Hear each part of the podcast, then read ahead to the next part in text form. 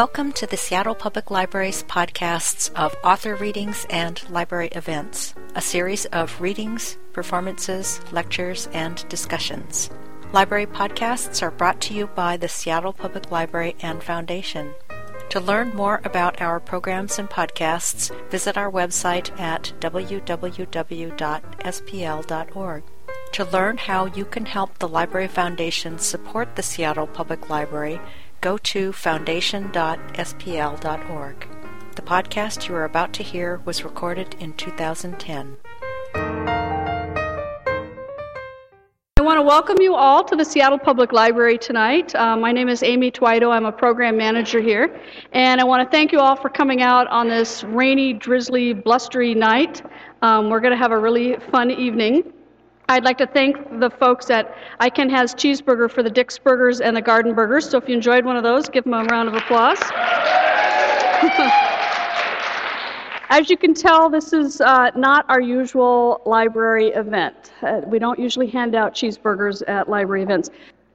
Well, as you can see tonight, we're joined by the University uh, Bookstore, and they're selling books right over there and uh, want to thank them for joining us tonight. Ben will be signing books if you purchased one or if you brought your own um, after the event. Um, I also want to thank the guys from the, the volunteers from the Humane Society. They were right over here for their display. I imagine we have an audience full of animal lovers here tonight. Um, and now on to our main event. Ben Huh is a former journalist turned dot com entrepreneur who has a knack for nailing the zeitgeist. He has been credited with bringing internet memes to the mainstream and popularizing internet culture. The success of his business is attributed to his knowledge of memes, viral content, and crowdsourcing. Ben graduated with a degree from Northwestern University's Medill School of Journalism. But before we start Ben's program, we have a special surprise presentation today by Greg Green, Director of Marketing at the Mariners. He's here tonight to present Ben with the first cheeseburger bobblehead. And those will be given out to everyone at the cheeseburger night at the Mariners on June 3rd. So give them both a round of applause. Uh, I'm not really sure how it works that baseball and internet memes go together, but uh, we had 1,200 cheeseburger fans out at our first cheeseburger night last year. Uh, and I see one fan with a t shirt. Um, it was such a big success that uh, we're bringing it back for a second annual cheeseburger night on June 3rd. We can't wait. And the first bobblehead off the production line here, Happy Cat bobblehead, is here for Ben's Ben's desk. We will have cheeseburger bobbleheads for uh, for the fans on uh, on June 3rd, and we hope everybody can make it out. It's a it's a $16 ticket. It's normally $20. It includes the bobblehead. We're gonna have a pre-game party with Ben and uh, uh, some other characters. We're, this year we're getting the Walrus. He'll be there. But um, we, we appreciate so it, and, and thanks for coming out and uh, enjoy the enjoy the Happy Cat bobblehead. That's great. This this is great. Thank you. Definitely, go Mariners. So uh, that looks fantastic. I know uh, Greg's worked really hard on this, uh, getting it right, and uh, that's I, I, that may be the very first time a cat has appeared as a bobblehead form in a Major League Baseball game. So, well, well, thank you so much for coming here on a, on a Friday, and especially with the weather the way it is. But uh, I very much appreciate all of this, and um, you know, I'm just going to talk to you about kind of how I Can Has Cheeseburger started and how uh, we became what we are today. And uh, I think um, hopefully the, the journey will be as entertaining to you as it has been for me. So I'm sure you guys are familiar, but the name of the site actually came from this first picture. This cat uh, with a caption that says I can Has Cheeseburger" uh, was the first one that was sent between a boyfriend and a girlfriend in Hawaii. And the boyfriend who received it, his name is Eric. He decided it was so funny he wanted to buy the URL, and he, and he bought it exactly as, it, as it's misspelled. And that was the genesis of I Can Has Cheeseburger. Uh, people started sending him these photos of cats with misspelled captions on it, and he uh, just started collecting them and putting them on the site. And that was January of 2007. But before that, before that, I don't know if any of you guys remember this poster, right? The hang in there, kitty, hang in there, baby, right? And that was in the 70s. And actually, before that, there was this cat.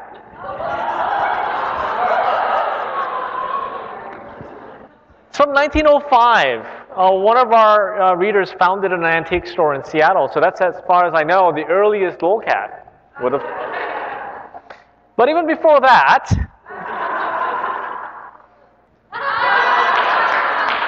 I'm pretty sure there's hieroglyphics written in the front of the Sphinx, and if you guys haven't realized, Sphinx is a cat. So, but let's go back to January 11, 2007. That's when the site was born. Um, and, and it was just a labor of love. People really enjoyed these photos and they wanted to share it with other people. This, this photo came from, we believe, a forum called Something Awful.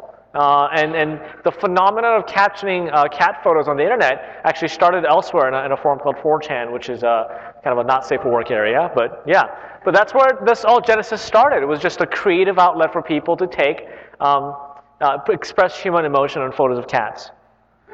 But, but why did this happen? Why all of a sudden are we taking cute photos of cats in little sleeves and saying this is how we roll, right? Well, what's interesting is that the internet started connecting people. The internet started connecting people who were kind of a little bit off of mainstream, right? Maybe we wouldn't watch a lot of primetime television. Maybe we wouldn't get a lot of love from our parents. Who knows? But fact of the matter is, we decided that we liked a different brand of humor than what was out there. So these people decided to get online and they could find one another. They could find and develop a culture where one, one didn't need, uh, used to exist. And all this connectivity, all this internet power led to us entertaining ourselves. So in March of 2007, we generated more than two terabytes of traffic in just two weeks.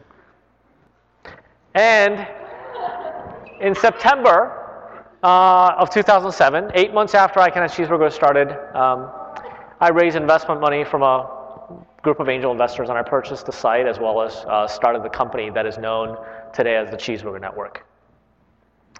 And we've obviously expanded well beyond that. Uh, you might have heard of Graph Jam, of course.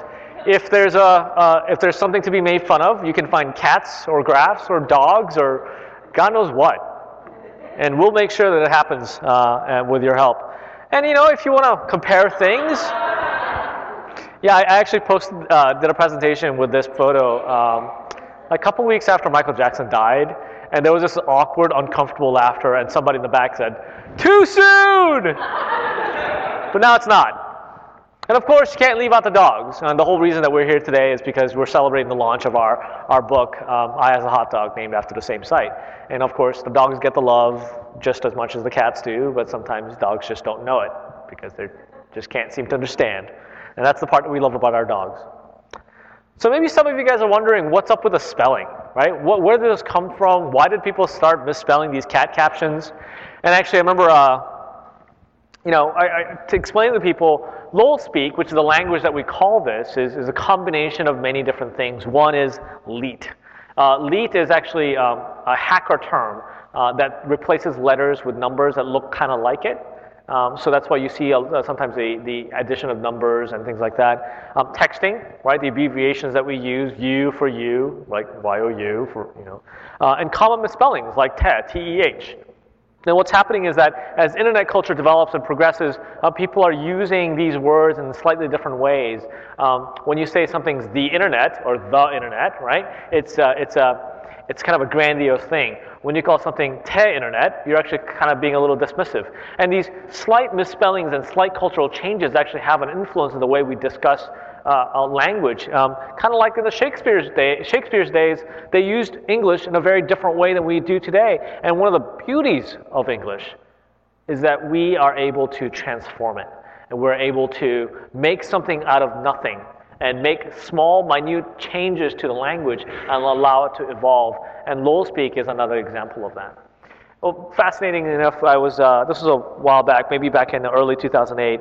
Uh, I was at a conference, I was talking to some, some people, and uh, this one person came up to me and said, You know, I, I am trying to enjoy your website, but I have a hard time believing that my cat doesn't know how to spell. you know, I, I kind of laughed and I thought, you know, that, that's a really interesting question, you know. But I, I responded, I said, I, I would actually would like to believe that it's not that cats don't know how to spell, it's that they just don't care to spell it the same way that we do. And I remember she's like, oh, all right. And she kind of accepted that response, and I thought, whew, that was a close one. Many of you guys may be also familiar with Failblog, which is another one of our major sites. Um, that's, that's a classic image. Uh, we added Failblog to the Cheeseburger Network in April of 08. Uh, and now Cheeseburger, uh, I Can Cheeseburger and Failblog are two of our largest sites. And in fact, uh, our, our empire keeps growing thanks to your contributions and your traffic and everything that you do. Uh, in fact, we're the number one comedy channel on all of YouTube. Uh, we serve up more than a billion video views every year, which makes us one of the largest distributors of video on all of the internet. And this because somebody fell off a bicycle, right? and somebody took a video and decided to send it in. And if you, if you aren't familiar with Failblog, here's, here's a few examples. I wonder what the other side of that car is hiding. Um, and here's some of the rest of the burger family. Of course, I have a hot dog, Graph Jam, Pundit Kitchen, Failblog. And the, these six sites are the ones that we launched immediately after I Can Cheeseburger. So these are our first uh, uh, uh, set of sites that we um, started out with. And today, we have more than 45 websites, and it's, uh, it's growing at a pretty rapid clip. And, you know, it, it's amazing how powerful the, the communities are because they'll send in things like this a screenshot of a Facebook that says, God, it's so annoying when people keep messaging me. And their friends obviously jump on and keep messaging her to make fun of her and, and have a laugh. And somebody sent this in, and we're like, what do we do with this?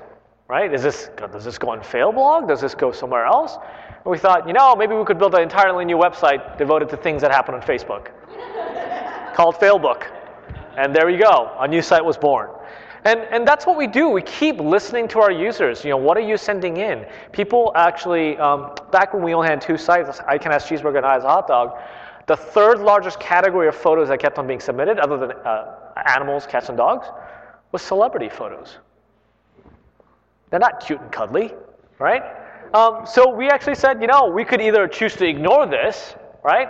Or we might as well just say, okay, uncle, and build you a celebrity site. And lo and behold, we built a celebrity site. And it's called ROFLrazzi, and it was successful.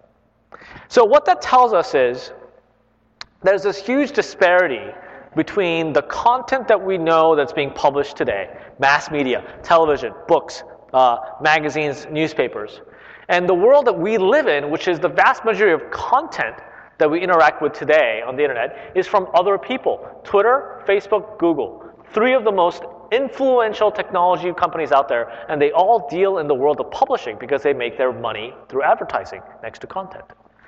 What do those three companies have in common? They virtually produce absolutely no content of their own. They rely almost exclusively on the users to generate the content in which they display their advertising. Kind of like us. Right? So this is old media, the little blue earth, right? And this is the users, the big giant red dot. And in fact, you know, walking through the library, you realize how much content there is in the world in books and in digital media and so on. But if you compare that to the amount of content that we are creating probably on a daily basis as humanity online, the emails, the Facebook updates, the Twitter, all the stuff that you create, the, the, the forums that you visit, the comments you leave, leave on blogs, that amount of content we create every day dwarfs what's in this library today. No amount of data storage in the world will be able to contain the amount of content that we will produce. We are not limited by our creativity, we're only limited by the technology at hand.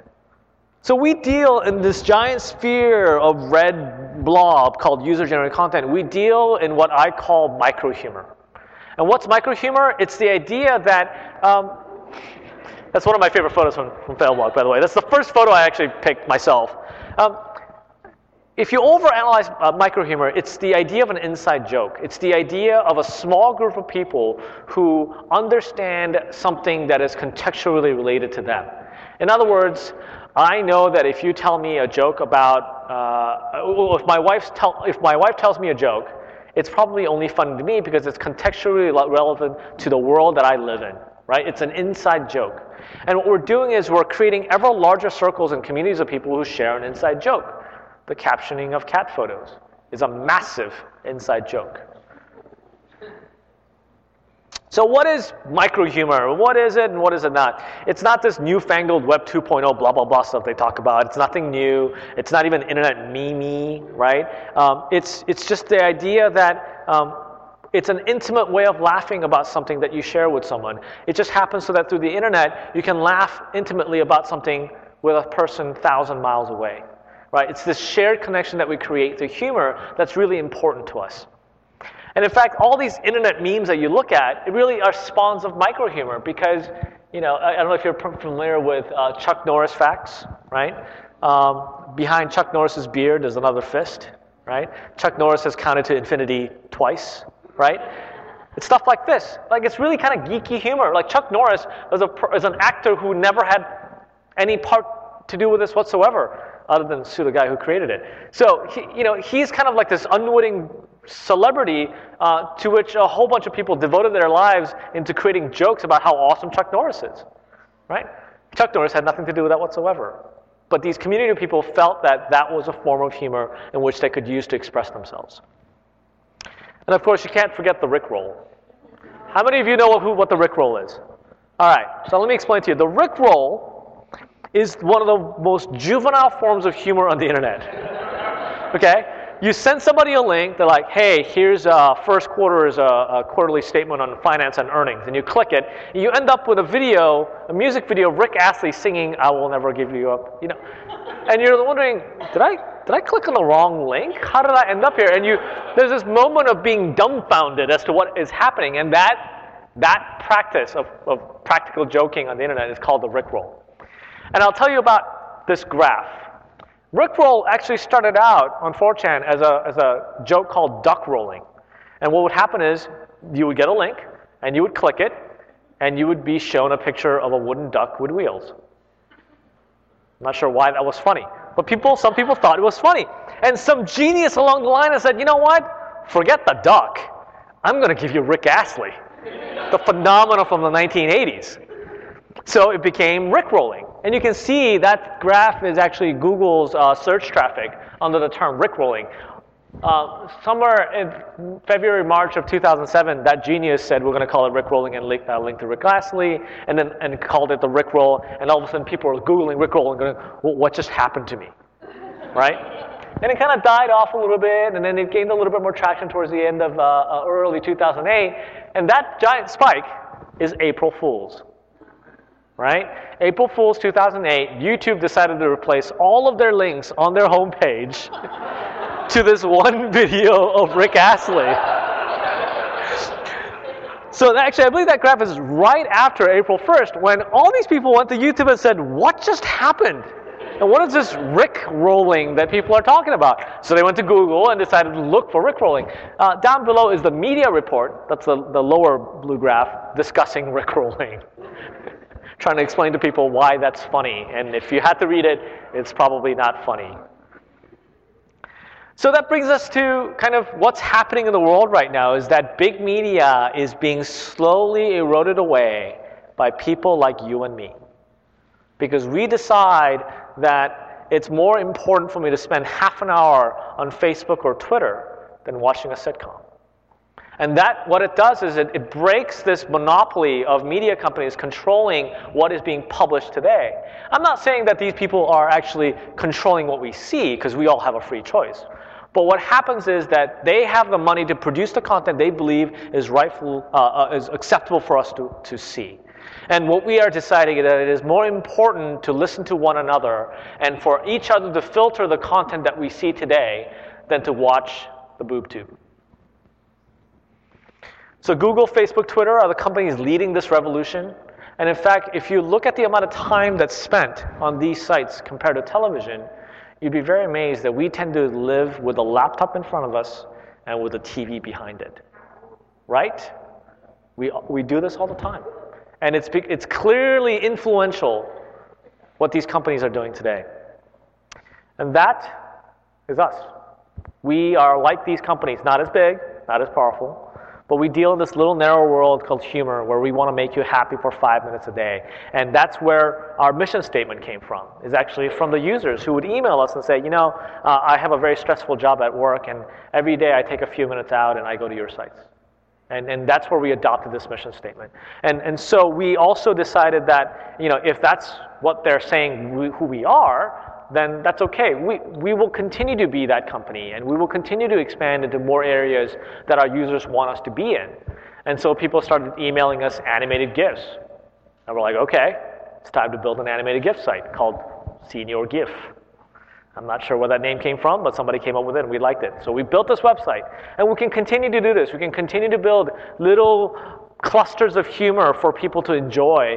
And, and we really don't see kind of an end to this at all, actually. What's fascinating is that we keep seeing more and more areas in which our users will say, you know what? Hey, I actually kind of like this type of humor. Can you give me something? Right? And we say, sure. Give us content, and we'll make you something that, that you can laugh at.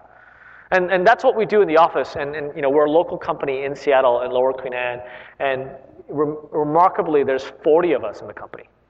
40 people. We started out in September 2007 just as the recession was starting and just as the economy was going to hell in a handbasket. And we've been able to create 40 new jobs. And, and that's amazing to me because it's all because of the efforts of the people who come to our sites and contribute tiny amounts of content, whether it's a caption or photo or video, um, that we've been able to mass a network of people, a network of websites that reach 15 million people on a monthly basis. And we receive currently 19,000 pieces of content every day. 19,000. When I started this job, it was 500. So, you know, thank you. And uh, I hope you guys enjoy all the fruits of your labor. Thanks.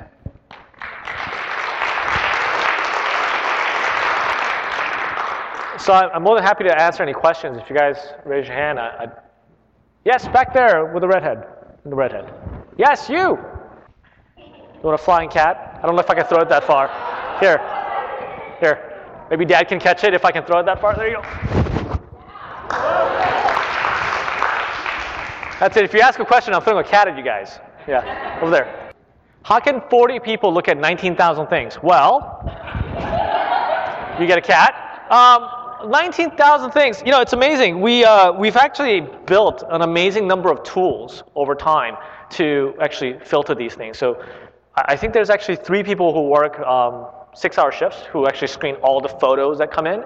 And then that gets filtered out to the different sites. And there's a moderator or an editor who actually looks at what comes into each one of the sites. And with 45 sites, and I think the math seems to add up. But yeah, it's a lot of work. But, you know, looking at funny photos all day is not, bad, not a bad job whatsoever. Yes, I'm going to start with the back. Yes, you in the red. I, did, I, the question is, how did I come up with the idea for, for Ceiling Cat? Okay, I'm going to trust you guys to pass this back to her, okay? there you go. Can you pass it to her? Thank you. Um, I didn't come up with them, actually. They, they, random people on the internet came up with, with the idea, and somebody else thought that was funny, and they ran with it, and then somebody else contributed, and none of these people knew each other, right? The idea was that photo is so funny, you know, I will play along with a joke. And you know, just kind of like how you come up with jokes on the playground, I'm sure you share it with your friends, and it becomes a thing. And Ceiling Cat became a thing. That simple. Yes. How much international traffic do I have? Uh, we get about 40% international traffic. To give you an idea, the internet traffic in the world right now is 50-50. 50% United States, 50% of the world. So we tend to be, you know, obviously English centric, so we tend to have a little bit more US people. But it's, you know, US, then Canada, then the UK, and then I think like Germany. Australia, Germany. We, we had an interesting phenomenon where um, GraphJam started getting all these Polish submissions. apparently, a, web, a, large website in Poland was um, doing a contest on creating graphs and creating graphic humor. And, and then um, they told them to use our website to build it. So we were sitting there going, this is Polish, we can't use any of this. so, yeah. Yes, uh, Alabama. Yeah, this is actually funny. Uh, what's a website that we, just, we decided not to do? Uh, I'm sorry for the people with the little kids in the audience, but um, this was in a Wired. I, I, talked about this in a Wired article in February where um, somebody said, you know, we get, we get all these pictures of dogs humping things. we're like, okay, that's probably not, not something we're to do. So, yeah. All right, uh, you in the hat. How's it, uh, well, how's it that what we are doing makes a livelihood for 40 people? Well, for every cat photo you send via email, we get a penny. No, I'm kidding. I'm kidding. um, we actually generate most of our revenue through advertising uh, and then through sales of merchandise, t shirts, books, uh, licensing our content. Um, but it's kind of interesting because th- we're seeing that our you know, selling of shirts and things like that is growing much faster than advertising. But yeah, it's mostly ads. Yes. Uh, scarf lady. Uh, do, do our staff, does our staff read all the comments? And the answer is actually no. We don't read every single one, but we get pretty darn close um, to reading almost all of it. And, and most of the times what we do is we actually look at what's been flagged. you know, what are people saying may be offensive or what keywords are contained. And, you know, our, our goal is uh, twofold. One, keep out spam, right? Spam is a scourge of the internet. Uh, and secondarily, make sure there's nothing really too trolly going on. In other words, I don't want unnecessary drama. Yeah. Uh, down here. Are we going to make any more websites? Um, I believe I'm making one right now. Um, we actually have the ability to launch one new website a week. And we will basically try and test out things, and if it doesn't work, we'll, we'll get rid of it. But yeah, we will absolutely continue to make more websites. I believe, yeah, Senor GIF, S-C-N-O-R GIF, uh, the animated uh, GIF site is our latest one. So, okay, uh, right there with the striped shirt, yes. How did we get the idea for the website Engrish Funny? I don't know if you've noticed, but I'm Asian.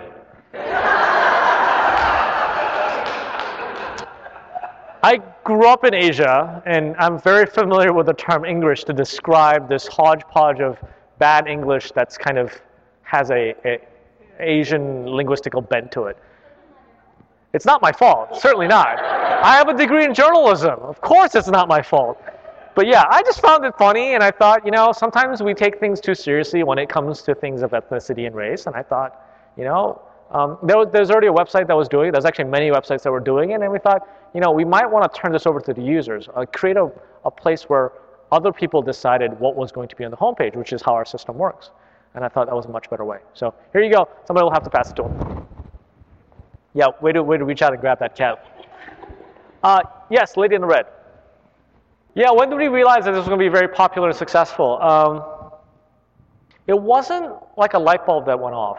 Um, you know, first thing I realized after we bought the site um, was that I was sitting at home in my pajamas on a laptop. Right, I no longer had to go to an office, and I thought, wow, this is fantastic. I can sit in my living room and run this website. And then I realized I wasn't sleeping, and then I recruited my wife recruited my wife to help us run the site, and she was working for the site for free. And I thought, wow, God, this is a lot of work. And but it's kind of like it's very gradual. It, it, happens over a long period of time, and it wasn't until I think the biggest moment that hit me was um, about six or six months or nine months ago with an all hands meeting. We, we flew in the staff that live elsewhere in the country. Uh, we actually have an employee that lives in Europe. They flew into Seattle and we had an all hands meeting where everybody in the company was gathered in one room. I remember just going up to the front and I turned around and we have small offices where there's a lot of people in there. So when they all came out, we saw this massive group of people and I thought, oh my God, I'm responsible for all their livelihood. And that's when we realized we'd, we'd kind of made it. All right, so I'm going to pick uh, you, sir, with the black jacket. Yes. Sure. So uh, transition from old media to new media to old media, right? So we are an internet company. We deal almost exclusively on the internet, uh, and we publish books to make living. That kind of seems odd, right?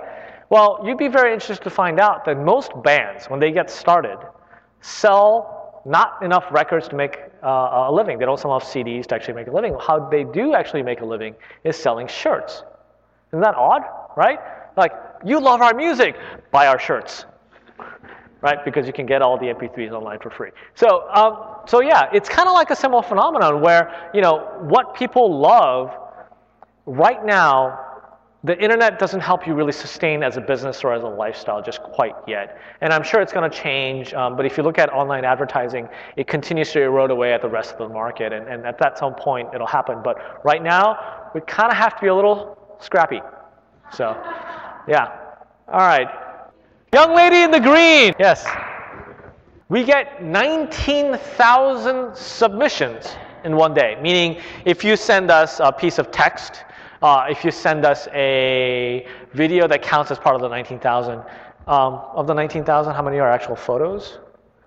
17,000 of the 19,000 are photos. So 17,000, that's a lot older than me. 17,000 photos a day. There you go. How realistic is it for any individual person to monetize their own blog? Um, so I use a little handy rule of thumb which is that if you're running a generalist website, meaning like ours, we appeal to a very large and broad group of people, as you can see here in this room, uh, then you will have to generate roughly half a million pages a day to pay for one person's salary. Yeah, 500,000 page views every day in order to generate one person's salary, uh, and, and, and just on the ad revenue alone. Yeah, uh, that, that's a half a million pages a day is a standard that most websites cannot hit. Uh, but if you go into a specialized area, let's say you talk about medical science, you tend to actually be able to make a living on a much smaller size. But that number is constantly shrinking because there's more ad dollars moving to the internet. Yes, sir, way in the back. Thank you. Yeah, so it's failbooking.com became Failbook. And it's a very interesting story because we, we kind of had a little legal tiff with a guy in Mexico who owned failbook.com. And there's all this finger pointing and, and yelling and screaming over the internet um, as to why. And we ended up buying the domain from the guy, and everybody kind of ended up happy. So uh, we ended up getting Failbook, and you know it's been a remarkable success. Um, it is now, I think, our fourth largest website. And of course, Facebook keeps growing, which means there's constantly material to put on Failbook. Thank you. All right, yes, you in the black. My background and how we evaluate our staff's performance. My background is uh, I was born in Korea so I, English is not my native language. And then I lived in China. And then I lived in California in high school. And I went to high school in California, which was a big, big culture shock. Um, and then I went to journalism school to write in English. Uh, I'm not sure exactly why that happened, but I really loved publishing and I loved, journalism. I loved the idea of being able to communicate with people and curating and editing all those things. And, and when I was in school, I was so in love with journalism that I spent too much time working for the college newspaper and I didn't go to class and I don't have a Asian GPA. Uh, um, so I, you know, I ended up just actually slacking off a lot. I ended up uh, spending a lot of time on the internet actually, because when I was in school uh, in, in 95 to 99, um, that's when broadband access was not really readily available. So our, our university was one of the few places where you could get really fast internet. And you were almost afraid you were going to run out of the internet. You're like, whoa, am I done? Is this the end? Right? You're like, everything loaded like that. And you, you're like, why is everybody complaining about things loading too slowly? Click, ha. Right? I mean, we were sharing MP3 files, uh, not uh, legally, of course, you know, over the file sharing system at our school in 1996. Um, so that was my background, and I really fell in love with the idea of the internet that, that you could reproduce things at the click of a button, that you could transform somebody's life through messages instead of physical things. And, and it really was fascinating to me. So I left journalism actually went to go work for dot com when I graduated. So the second part of your question, which is how do we measure the performance of our employees? Um, you know, there's a lot of different metrics that we use. We do not pay based on individual performance, meaning that all the people who work on our websites as editors actually have to make sure that the entire ecosystem increases in size, not just specific websites. There's, there's an idea that um, we are part of a network, not that you know, if Failbook grows that somebody gets a bonus. It's that everybody works together to make sure that the entire ecosystem continues to grow. Do we ever consider proposals for types of sites from third parties? Um, we get it all the time. Um, and, and then what I tell people is, um, you know, I kind of give them this disclaimer. It's like, guess what? You know, chances are we keep a rolling list of about two to three hundred ideas, and you know, don't be surprised if you find this us doing this next week because before you tell me anything, you may like we've got ideas as well. Um, and, and actually, it's funny. People try to sell us domain names, you know, all the time. And this interesting phenomenon has happened, which is some people give us just give us domain names. I, I, just never expected this to happen. And you think about the generosity of people and kind of, kind of how strangely it works is that um, we, this, per, this company of 40 people and profitable and growing, are receiving donations of domain names because they just think we could do something with it that they could not. And that's really amazing. So there you go. Way in the back. Yeah, actually, this is a, this is a global problem. The, the idea of one company owning a method of uh, uh, transporting data, right? In, in, this case, Flash, Adobe owning a method of data, video. Um, what's happening is there's a new standard, technology standard called HTML5. And HTML5 promises that you um, will no longer need a plugin in order to play video. So when your BlackBerry browser upgrades to HTML5 compatibility, we will be there to show you that video without having to use Flash. That's the goal. Um, yeah, so the, the, the follow-up question, um, is that why iPad, is that why um, basically Apple doesn't care that it doesn't support Flash? Well, Apple has a very interesting uh, profit motive, which is that if they allow people to view videos in Flash on Apple products, then you won't buy it from the Apple store, right? So it's kind of a bit of a conflict of interest. Yes, sir. What is the best web browser to use? Um, anything that supports web standards.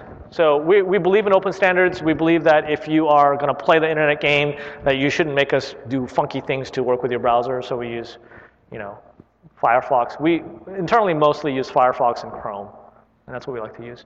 Uh, yes, ma'am. Do we, uh, do we end up speaking in LOL speak? We absolutely positively do. We've actually, in fact, sent out investor emails saying, Hi, here's the company update. Oh, hi, we are doing goods. All right, last question, folks. Last cat.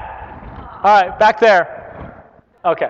What do we see ourselves in five years? Um, What's our goal? Well, our goal is to make more people happy for five minutes a day. It's really very simple. It's very linear. There's plenty of people left for us to make happy, apparently. So we just want to continue to do that, right? I mean, we, we reached about 15 million people now, and if we reach, you know, 80 million in five years, I'll be pretty happy about that. Um, how are we going to do that? I don't know. I mean, is it's like, are we going to have a thousand websites? Probably not. But then again, in 1998, I went on stage and on a conference and said, there's no way we're going to have more than 10 websites because it's just too hard. And here we are with 45. So, yeah, I don't know. So, yeah. No? All right. You, sir. it's a great last question to end this. What is it about humanity that makes us so interested in the failure of others and cats? Two completely separate explanations. I'll give you one uh, each. Failure. It's something that we do very frequently. And uh, we just recently went through a new header on Failblog, and the designer, don't, by the way, don't let your designers create copy for your websites um, came up with a tagline, which I thought was actually pretty darn good, which is uh, Failblog, uh, making you feel better about yourself every day. Right? It, there's something about failure that we can connect with. There's, there's a kind of a sense of Schadenfreude, like t- uh, you know, taking pleasure in the misery of others.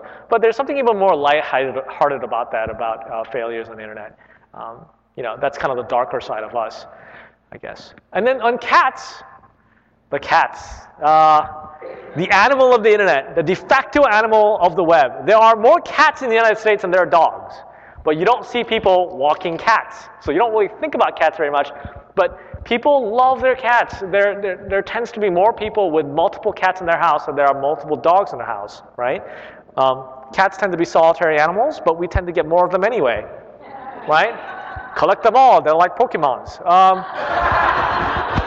so yeah, and, and what's interesting is that um, you know, I've done a lot of thinking about this, as you can tell.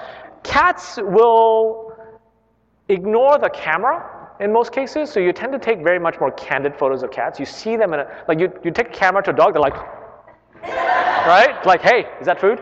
Um, whereas cats, they don't. So you tend to get very candid shots of cats. And then their faces, they tend to be very emotive, right? They tend to make faces at you. The, mm, or the, eh, you know, they, they tend to make all these faces where the dogs are like, right? so it's a great, you know, the bottom line is cats are an excellent canvas for the human emotion. And what we do is we tend to paint our emotions and our feelings onto our pets. And cats just tend to be a very good one. So thank you.